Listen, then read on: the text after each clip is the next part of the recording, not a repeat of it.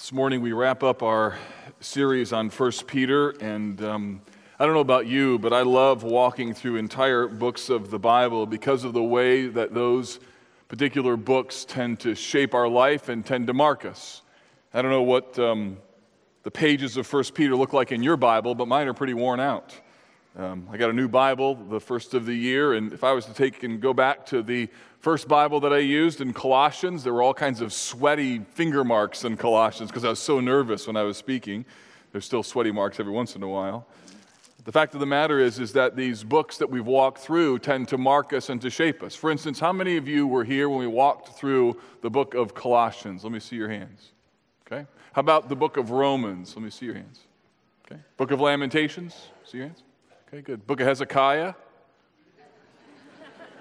There is no book of Hezekiah, just so you know. Just, just testing you to see if you were like, just putting your hand up. Like, hey, we're here, we're here, we're here. All right, all right. So there's something special about this.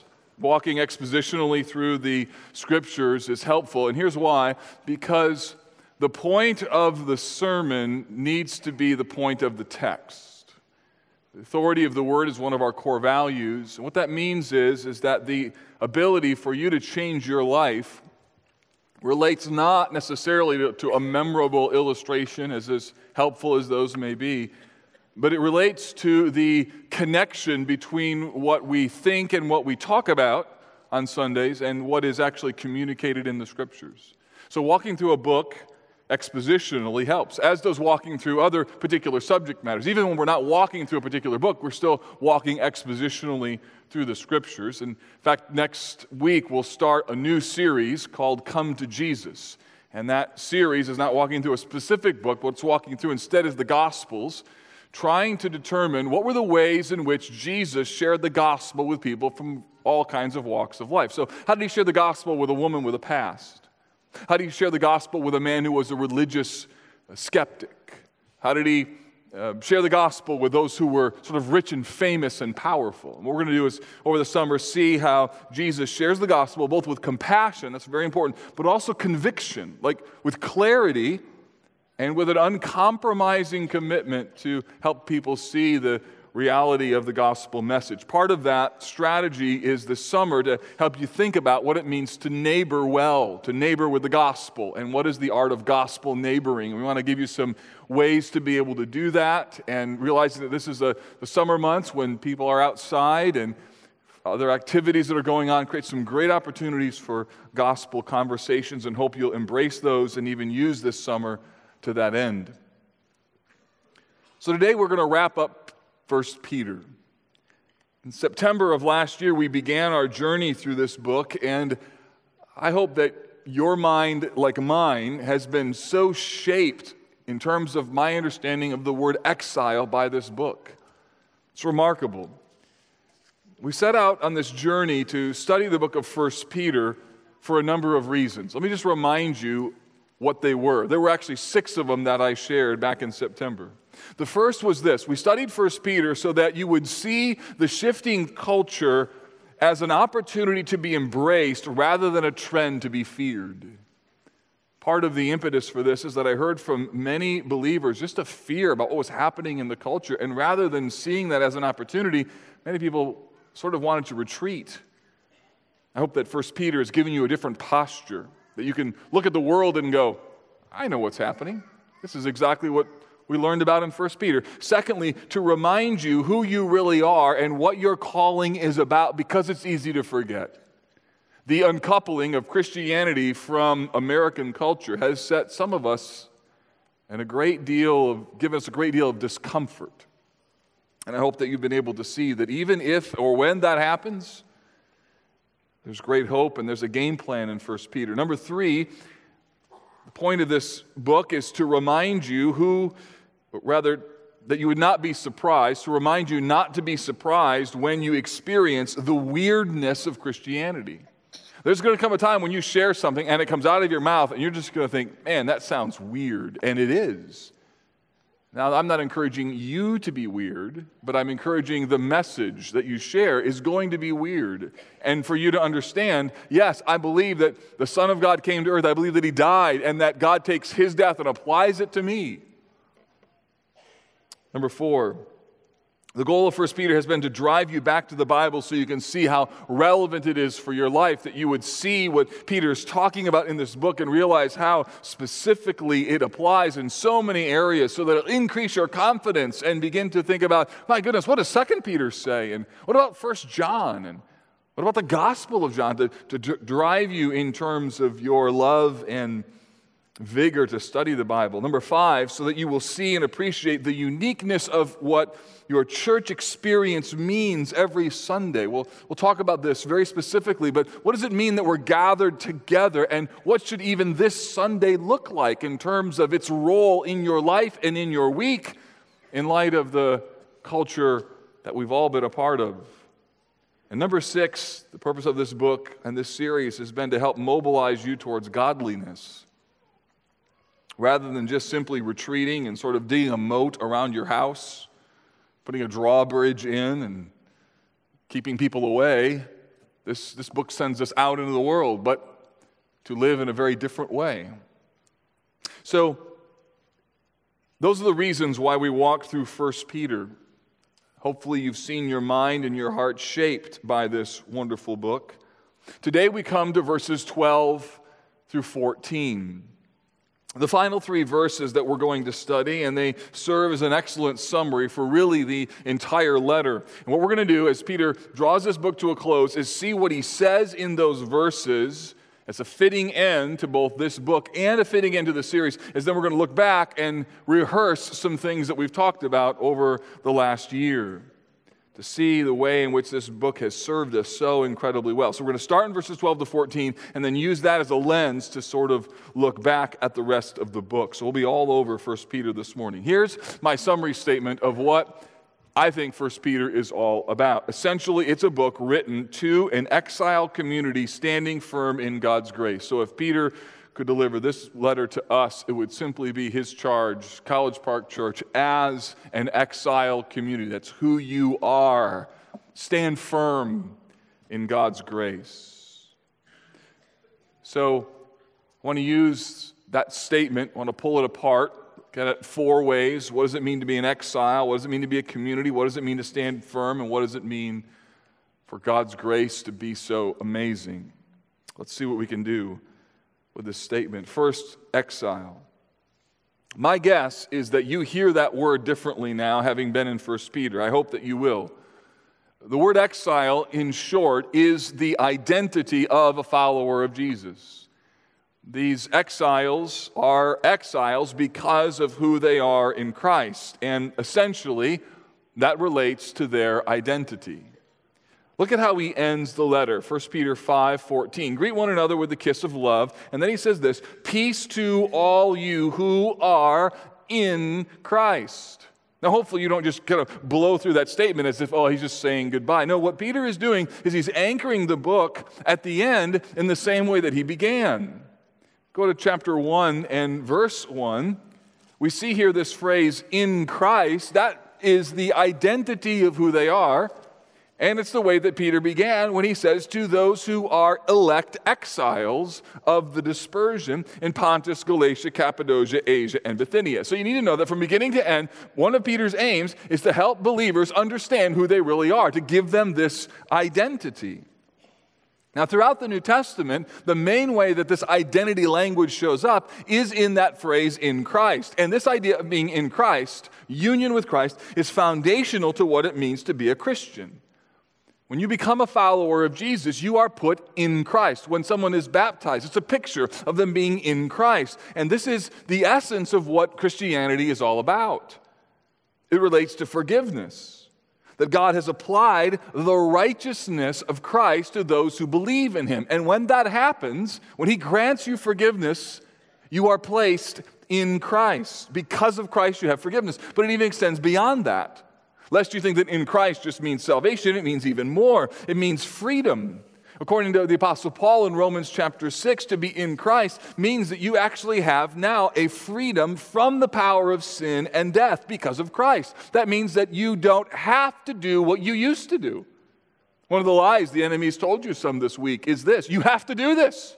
This is who you are. You're a sinner. You have to sin. You have to do this. You have to say this. You have to look at that. You have to feel like that. And the reality is, the Bible comes in and says, No, you don't. Your whole identity has changed. You're a new person. Does it mean you're not going to struggle or be tempted? Of course not. Does it mean you're not going to fall into sin? Of course there'll be moments of failure. But the fact of the matter is, is your identity has fundamentally changed. You are now in Christ. It also relates, third, to this idea of eternal life, meaning that God promises eternal life to those who are in Christ. It relates to assurance, because nothing can separate us from the love of God who are in Christ, according to Romans chapter 8.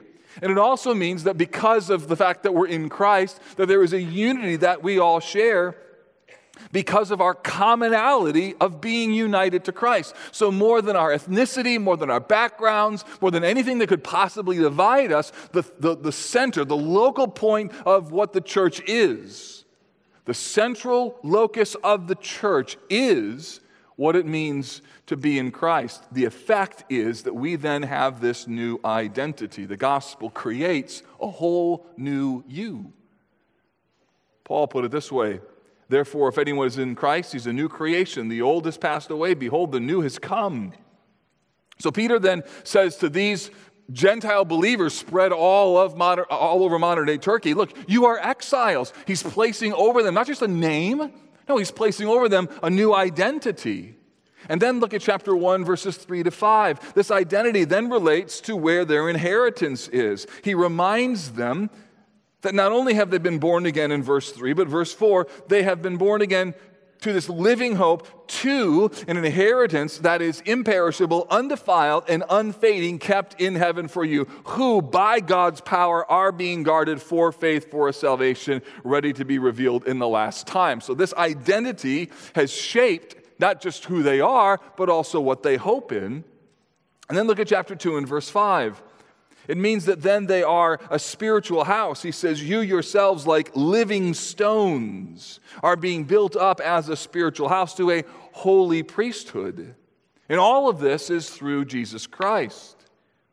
And then, if I had to choose one verse or one section that relates so significantly to the issue of identity, it's verses 9 to 10 of chapter 2. Notice the, the identity language, but you are a chosen race that's a, that's a class of people. You're a royal priesthood. That's a class of people. You're a holy nation. That's a class of people, a people for his own possession, that you may proclaim the excellencies of him who called you out of darkness into his marvelous light. Once you were not a people but now you are God's people. Once you had not received mercy, but now you have received mercy. Beloved, I urge you as sojourners and exiles. Notice the linkage there between these categorical, unique groups of people and this exile and sojourner language. So, all of this is really, really important. To be in Christ means not only that a person's sins are forgiven, but it not only means they know where they're going to go when they die, but it also means to be a follower of Jesus that your entire identity is changed. Meaning this, that you love things you would have never loved prior to meeting Jesus. You, you sing things that you would never sing. You, you love things. You read things in the Bible, you're like, I love that. And before Christ, you would have hated that. It means that a follower of Jesus has been born again. That something so fundamentally, something supernatural, something miraculous has happened inside of them that they long for things they would have never longed for, and everything about them has fundamentally been changed. And what you need to know is that it's not just an internal or motivational issue, this relates to even how one interacts with the world. This identity and union with Christ then becomes the, the basis by which believers respond to authority. They understand the gospel. And when you begin to think, why should I listen to you? And that begins to surface in your heart, immediately the new identity kicks in and you realize, why should God even listen to you? Before you start begin applying that to some other thing in life, you need to apply the gospel to your soul. When you experience mistreatment and you think, who do they think they are that they could say that about me? The gospel comes in and says, Who do you think you are? And it's a good, it's a leveling, not only in terms of the beauty of God's grace, but also how we respond to the things that happen to us outside of our own identity slander, their own sinfulness. All of these things are then affected by this fundamental change of identity. So I hope that this book has helped you understand the beauty of the gospel in your life and that you understand this, this categorical definition of what it means to be an exile. You could go to your place of work and if people not understand you and not even like what you believe, and you can go home knowing, I don't like that they don't like what I believe, but it's okay because at the end of the day, I don't stand before them, I stand before Jesus.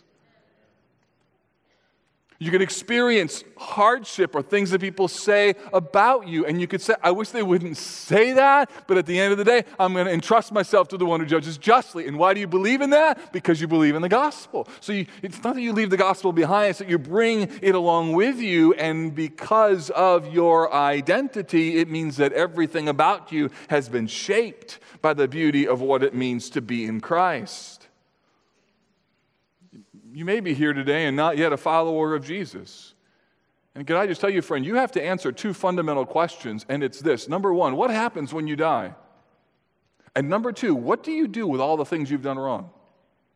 And somewhere in your heart of hearts, you know that there's a problem with those two things. And you got to answer those questions. All of us have to. Christianity answers that, that there's a place of heaven, there's a place of hell. And the only thing that takes care of our sins is the work of Christ. The Bible answers that question. The question is, what is your answer? To be in Christ means that your sins are forgiven. God looks at your account and your record has been completely cleansed by the blood of Christ for those who put their trust in Him.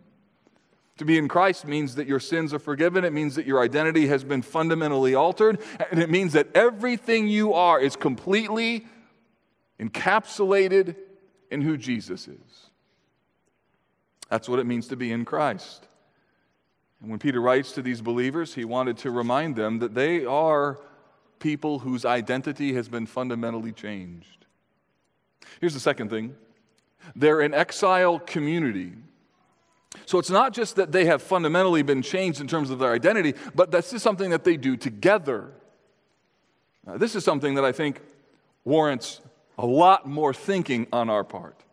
This refers to not just individuals, how they think about themselves, but this relates to how do you think about the people who are a part of the church one of the reasons that we want you to become a member of the church and the reason we want you to, to linger afterwards and to connect with one another is because to have a church just be a place that you go to instead of a place that you belong, it doesn't make sense biblically, and it's not a safe place to be culturally.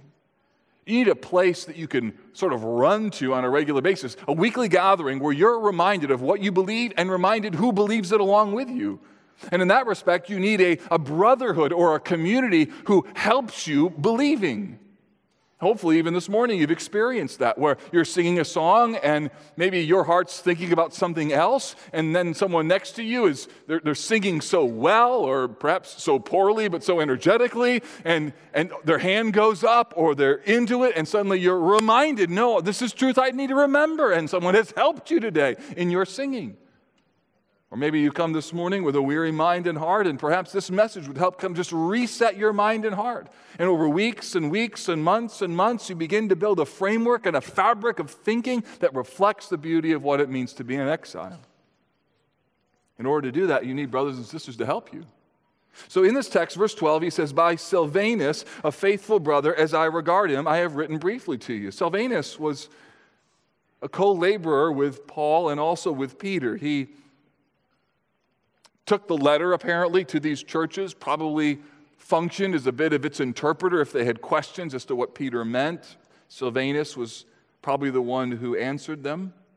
Silvanus is the Latin name for the name Silas. Silas was a respected leader in the Jerusalem church. He, he took the Jerusalem Council, a pretty weighty decision regarding the use of the law, and he brought it to the church at Antioch. So he was a, a trusted brother. He actually joined the Apostle Paul on his second missionary journey. He was the one who was in prison with Paul in Philippi when the Philippian jailer was converted. So Silas has a really important role in both Peter and Paul's ministry. Then he also mentions Mark, verse 13. She who is at Babylon, that probably refers to the church at Rome. Peter was likely writing the book from Rome. He uses Babylon to capture the idea of a system or a government governmental system that's sort of anti God. So, in some respects, he's reminding them that there's a church that exists at Rome as well, lest they think that it's all about their own little experience. But then he says, And so does Mark, my son. This is a man also referred to as John Mark. Interestingly enough, the early church met in the home of Mark's mother, according to Acts chapter 12. This was the brother who abandoned Paul for some reason in the middle of one of his missionary journey, and so much was the pain with Paul, and so much was the frustration, probably understandably so, that when Barnabas suggested that John Mark go along with them, Paul disagreed, and so he and Paul, Barnabas and Paul, then split, going separate ways. Barnabas took Mark, traveled to Cyprus, Paul took Silas. It appears that John Mark at some point becomes back in good favor with the Apostle Paul. He serves along with Timothy in Asia Minor and had a close relationship with Peter, it's clear. And likely, John Mark is the author of the Gospel of Mark, greatly informed probably by Peter's account of the life of Christ. And what's the point of all of this? The point is this that it's clear throughout the New Testament that there is a band of brothers who serve together and help one another through trials. The community is important. So here's what you need to know. Brother or sister, you need a couple friends in your life who are the kind of people that you can pick up at a moment's notice and say, Man, I don't know what to do about this. Or I'm really, really mad right now. Can you help me process something? The question is do you have those brothers? Who are the folks that you could pick up, or the sisters who you could pick up and say, Look, I need to talk to you. Would you mind clearing your schedule? I've got an issue. Do you have anyone in your life like that? And I'm not just suggesting this because you shouldn't be lonely. I'm suggesting to it, I'm suggesting this because it's dangerous. To try and be an exile while being solo is a really bad and dangerous idea. You need brothers and sisters who can come alongside you and help you to be able to encourage you and to be faithful all the way to the end. If you're not connected to a group of friends and this is just a gathering that you come to on a weekly basis, but no one knows here, can I, no one knows you here, can I just exhort you and encourage you that that, that needs to be solved and solved quickly? Not just for the sake of your own soul in terms of your spiritual growth, but because you're going to run into things. And if you're just flying solo and have no one who can speak into your life or no one who can call you on an improper attitude, Start talking about your boss and you got a chip on your shoulder, someone who, someone who could say, hey, what, what about that normative willing obedience thing from 1 Peter? How's that going? You need someone in your life on a regular basis that you want to look at and say, why don't you just be quiet? Why don't you get in my stuff? Get in my grill. Trying to be a solo Christian is not only not helpful, but it's frankly dangerous for your long term perseverance. You need a community around you so that you can be a good exile. I was telling someone this weekend what a joy it has been over the last eight, now nine years to raise a family in this context, to have particular men who've poured into my sons, and their lives have been shaped by the men of this church. To be able to be on a regular basis with elders on a Monday night and to, to be with guys who are godly, and want to follow after Jesus, like giving up that time, those lay elders being a part of our ministry team, no doubt is costly at one level, but it also is exhorting in the fact that you get to labor together and strive together to try and follow Jesus. Even this morning, I trust that you know that part of your aim in being here is not just to come and receive, but also for you to be able to experience and express what it means to be the body of Christ. That's why, by the way, he says, greet one another with a kiss of love.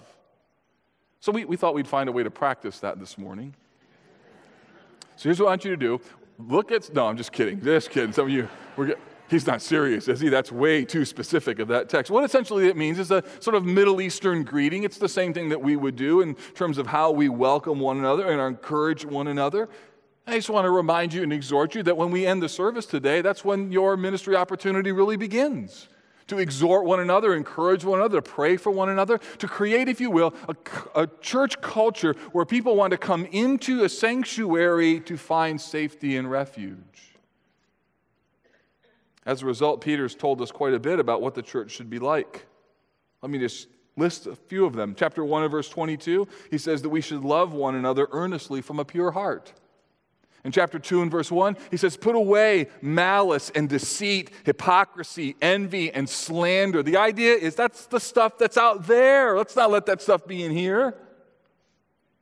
Unity of mind, chapter 3 and verse 8. Sympathy, brotherly love, a tender heart, a humble mind. That what's, that's what's supposed to make the church a unique place. Verse 9, keep loving one another, showing hospitality. Don't grumble when you see someone coming up to you in the hallway. Oh, here we go again. Use your gifts. Chapter 4 and verse 9. Elders, brothers, we're commanded to shepherd the flock and to do it for the right reasons. In chapter 5 and verse 5, we're to be clothed with humility. The idea is that the church is like this oasis. Well, the world is sort of falling apart, all kinds of rancor and, and all sorts of evil and sinful things that are happening. That there's this group of people who have gathered together not to run away from the world, but to help one another so they can go back out in the world for six days and then come back again and be reminded what's true, what they believe, and then go back out in the world and they do this. They gather and scatter and gather and scatter and do this for the sake for the sake of the glory of God and for the advancement of the kingdom. An exile community. Third, a group of people that are standing firm. Verse 12 says, exhorting and declaring that this is the true grace of God, stand firm in it. The, the, the, arrangement of the language here means that you are to be who you are. In other words, God's empowered you to stand. So stand in a way that reflects his empowerment. The idea is this live out your calling. Or, as we've said before, keep trusting the one who keeps you trusting.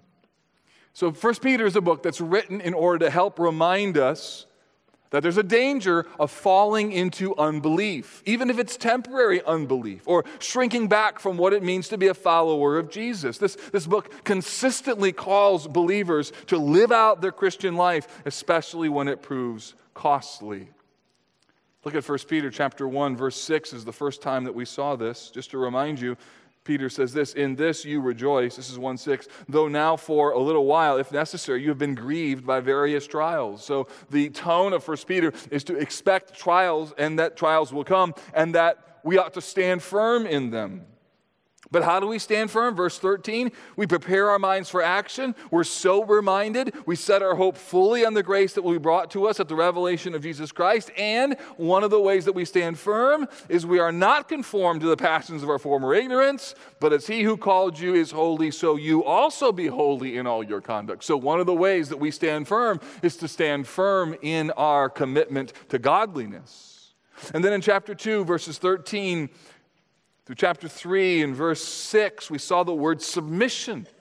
The word submission means normative, willing obedience. And it means as it relates to the government, as it relates to your employer, as it relates, wives, to obedient husbands, disobedient husbands rather, that your normative posture is willing obedience. That your first answer to the government is, yes, we will obey you.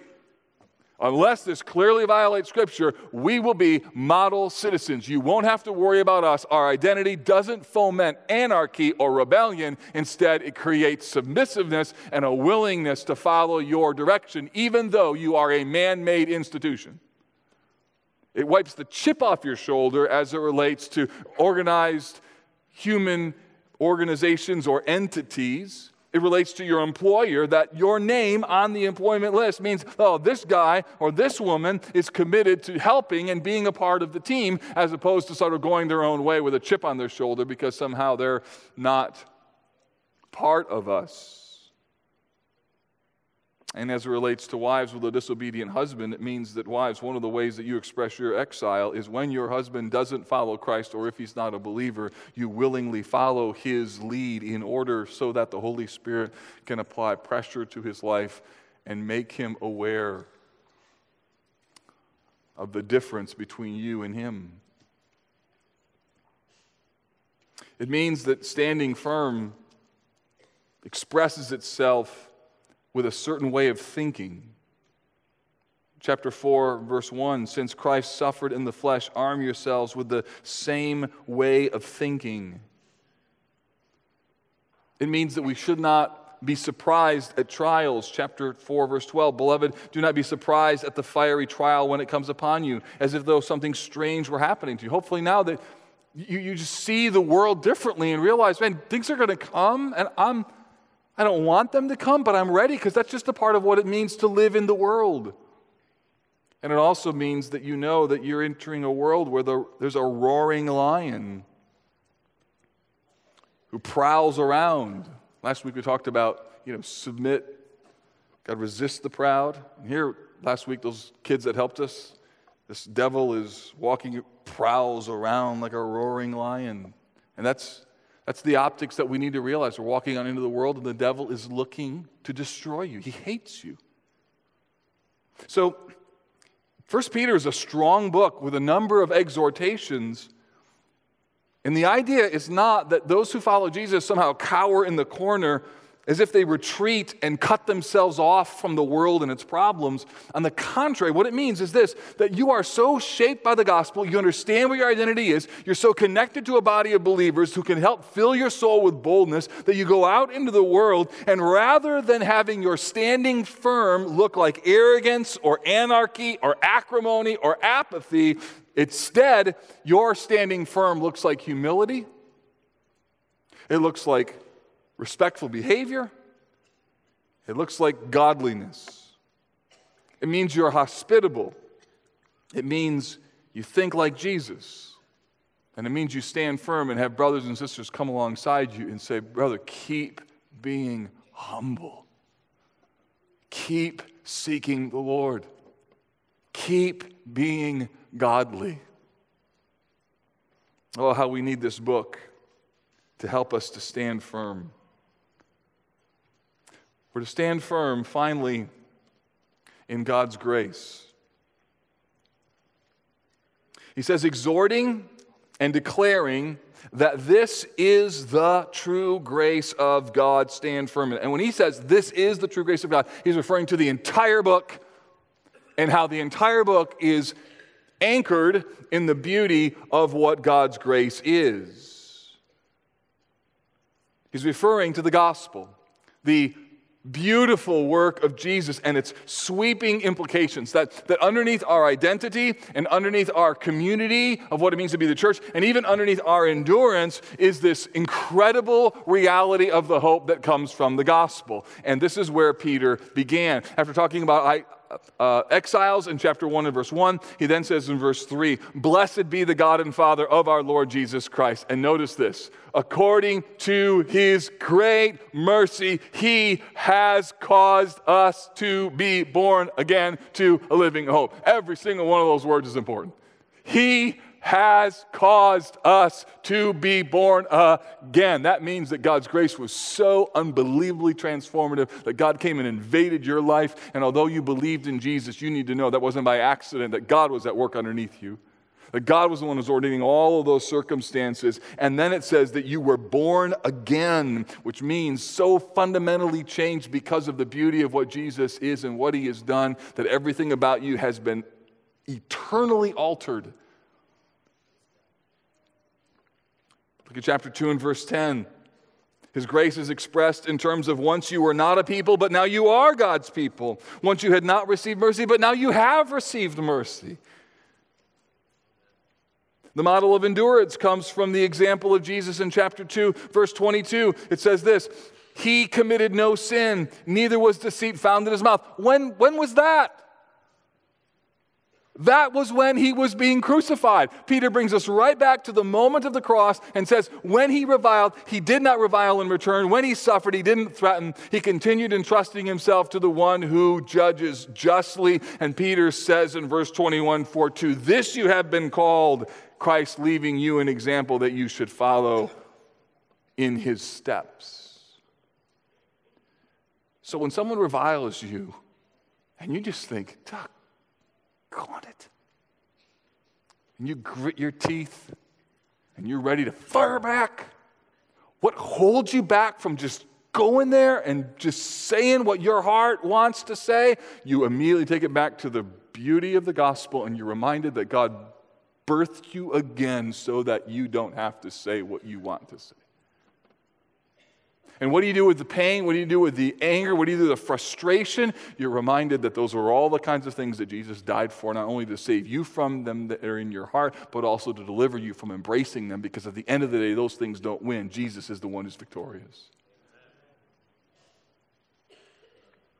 And then, chapter 4 and verse 1, he says this Since therefore Christ suffered in the flesh, arm yourself with the same way of thinking. What does he mean, arm yourself with the same way of thinking? It is that you look at the gospel, you see the way that Jesus lived, you see the message that he preached, the way, what he did for you, you see the beauty of his grace that's underneath your life, and you keep coming back to that message, you keep coming back to the gospel over and over and over and over, and you keep reminding yourself, God is holy, I'm not, Jesus saves, Christ is my life, and therefore I, it doesn't matter what they think of me, it matters what he thinks of me.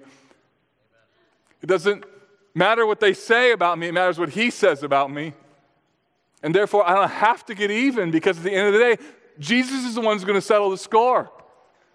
And at the end of the day, my inheritance isn't here anyway. So they can take away my reputation, they can take away my job, they can take away all these things. At the end of the day, I'm good because my stuff's somewhere else. But it's because of the gospel that one thinks this way, that exiles are exiles because of what Christ did for us.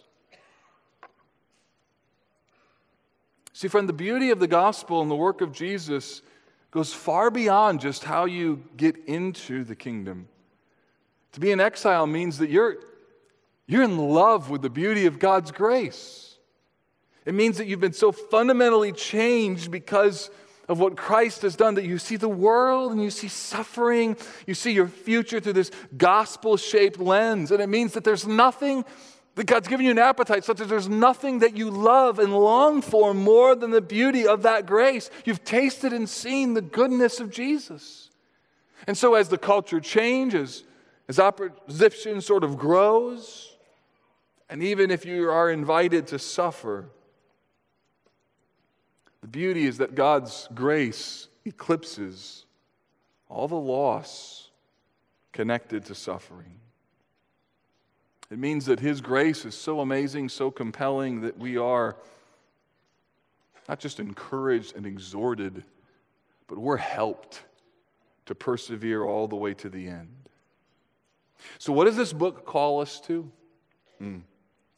This book calls us to receive the grace of God to take that grace all throughout these five chapters, to celebrate it, and then to anchor our lives in it, believing that God has an inexhaustible supply of grace and that He can help Christian exiles persevere all the way to the end.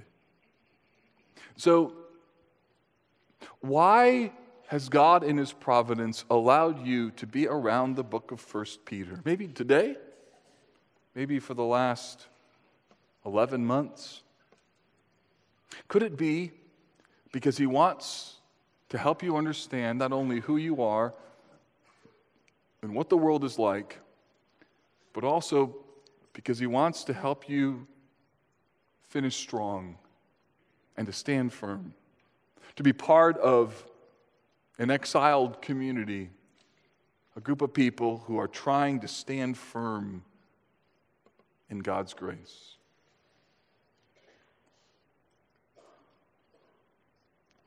Father, we pray that you would make us the kind of people